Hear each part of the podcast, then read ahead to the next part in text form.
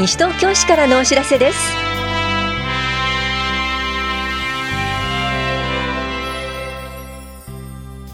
今日は自治会町内会と活性化補助金説明会と懇談会。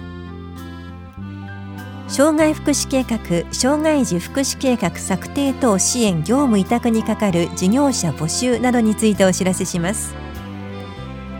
インタビュールームお話は西東京市下水道課の谷影浩二さん。テーマは薄い浸透施設などの助成制度です。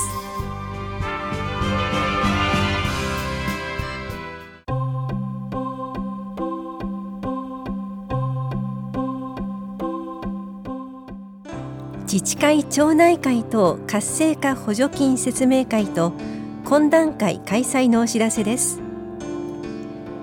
市内の自治会町内会とマンション管理組合が行う地域福祉の促進や地域づくりに役立つ活動に対する補助金について説明します。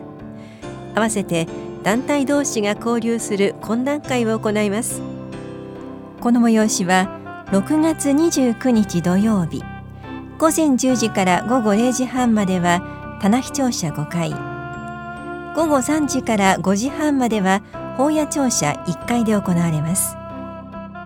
対象は市内の自治会町内会とマンション管理組合です。参加団体は6月14日金曜日までにファックスかメールでお申し込みください。お申し込みお問い合わせは法屋庁舎共同コミュニティ課までです。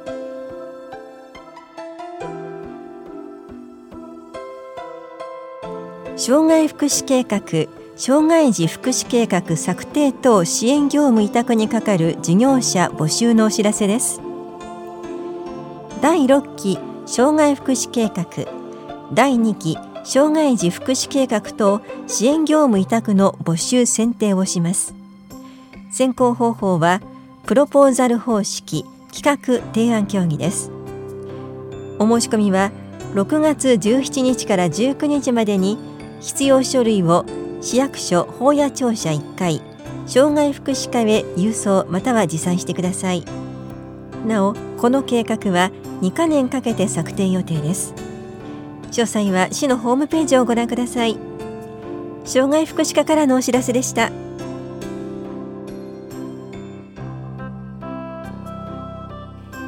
栄養食生活相談のお知らせです。肥満や糖尿病などの生活習慣病予防の食事などについて管理栄養士による相談を行います。西東京市在住の方を対象に6月18日火曜日午後1時から4時まで田梨総合福祉センターで行われます。受講ご希望の方は6月14日までに電話でお申し込みください。お申し込みお問い合わせは健康課までです。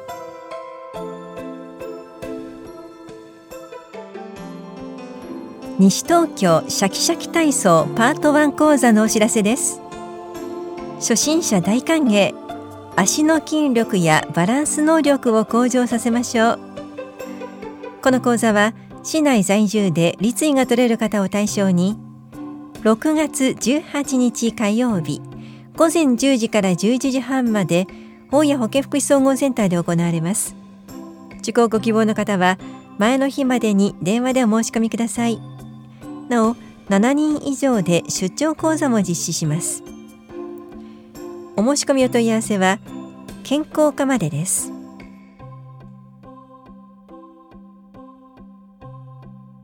講演会安心と活力と魅力のあるまちづくりのお知らせです。平成28年度明日のまち暮らしづくり活動賞内閣総理大臣賞を受賞。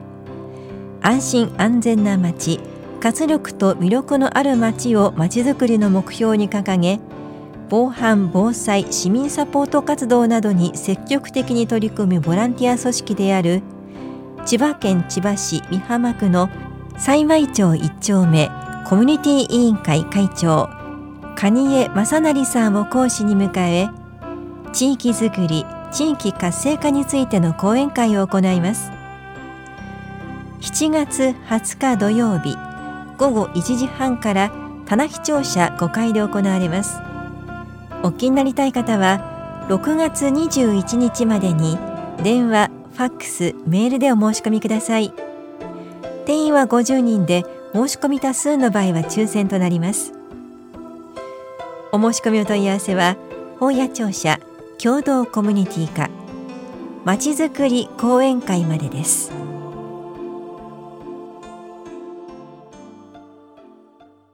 インタビュールーム。お話は西東京市下水道課谷影浩二さん。テーマは雨水浸透施設などの助成制度について。担当は近藤直子です。早速お話をお伺いしていきます。谷影さんまずは雨水浸透施設というのはどういうものなんでしょうか？はい。近年多発しているゲリラ豪雨などによる水の被害が市内でも多数発生しております。その対策の一つとして屋根に降った雨を地面に染み込ませて少しずつ川へ流していくことで道路などの表面から直接川や下水道管へ流れ込む量を減らして道路冠水等の被害を軽減するといった方法があります。このように地中に雨水を浸透させるためには雨水浸透施設の設置が必要となります。イメージとしては屋根に降った雨が雨どいを通り地中に設置した雨水浸透施設に流れてそこから地中に浸透していくといったものです。西東京市では雨水浸透施設などの助成制度があるんですね。そうです。西東京市では各ご家庭で少しでも雨水浸透施設を設置できるように市内にある個人が所有する住宅に限って雨水浸透施設の設置費用のうちなんと上限15万円までを助成しています。浸透施設具体的にどういう種類そしてどういった製品があるのか教えてください。はい。女性対象となる浸透施設は浸透マスと浸透トレンチなどになります。浸透マスとはバケツに穴を開けたようなマスの周りに砂利を引き詰めたものです浸透トレンチは浸透マスより砂利の量が多く浸透能力が大きい施設になりますがその分規模が大きくなり多少広い設置スペースが必要です。マスの製品は塩化ビニールやコンクリートがあります。これは費用はどのぐらいかかるんでしょうか？設置費用はマスやトレンチの規模に応じて市が工事単価を決めており規模にもよりますが標準的な規模なら助成額の15万円以内で浸透マスをなんと3つから4つ程度設置できます。その場合は申請者の自己負担はございません。ただし規模の大きなマスを設置したりあるいはマスの個数が多いと設置費用が15万円を超える場合があるため超えた分は自己負担となります。この助成制度は浸透施設の助成のみなんでしょうか？いいえ昨年度からなんと新たに雨水タンクの助成が始まりました。雨水タンクは1件につき1機までの設置で助成の上限金額が11万円となります。浸透施設の設置スペースはないけれども雨水タンクなら設置ができるという場合に限りご利用いただけます。また浸透施設と合わせて設置できる場合もありますのでお気軽に下水道課までご相談ください。今お話の中にもありましたが雨水タンクというのはどういうものですか？雨水タンクというのは雨どいからの水を浸透させるのではなくタンクに貯留する施設になります。それではこの助成制度について、えー、助成制度の対象を教えてください助成制度の対象となるのは1つ市内にある個人が所有する住宅。これは共同住宅も含みます。2つ過去にこの助成を受けていない方に限ります。3つ屋根に降る雨を浸透させる目的での施設の設置です。ただし土地面積が500平米以上の住宅や開発事業にかかる住宅は対象外となります。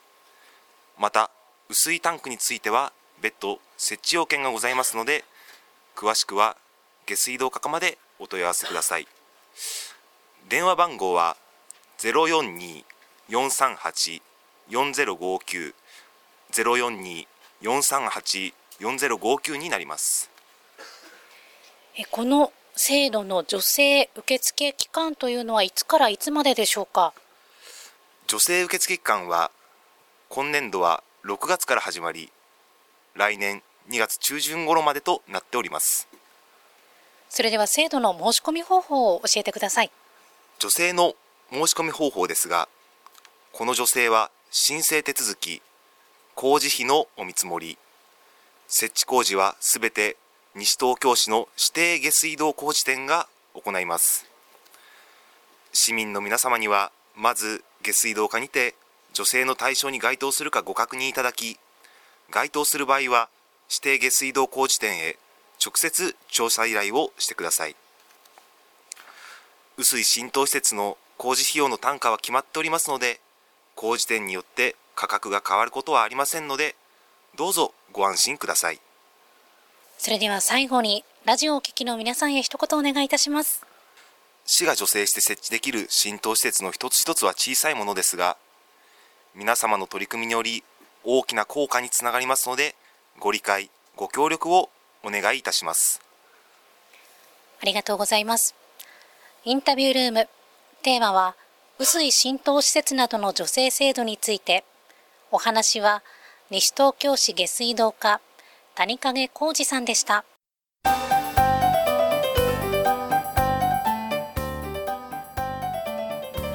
今までに制作した絵画写真手工芸品などの作品を展示しませんか？西東京市民文化祭展示の部個人参加者出品者募集のお知らせです。展示は10月19日から21日まで八木沢公民館で行われます。事前説明会を7月10日水曜日午前10時から八木沢公民館で行います。この日は作品の持参は不要です。また9月下旬に最終の打ち合わせを予定しています。参加できるのは西東京市在住在勤在学の方でこれらの日程と作品搬入搬出にすべて参加できる方です。1人1から3作品展示予定です。展示ご希望の方は6月27日までに郵送、ファックス、メールまたは直接窓口でお申し込みください。お申し込みお問い合わせは市役所法屋庁舎3階文化振興課までです。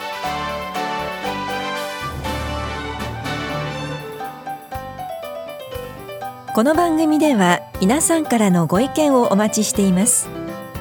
FM 西東京西東京市からのお知らせ係までお寄せください。またお知らせについての詳しい内容は広報西東京や西東京市ウェブをご覧いただくか西東京市役所までお問い合わせください。電話番号は042-464-1311 042-464-1311番です。以上西東京市からのお知らせ亀井さゆりでした。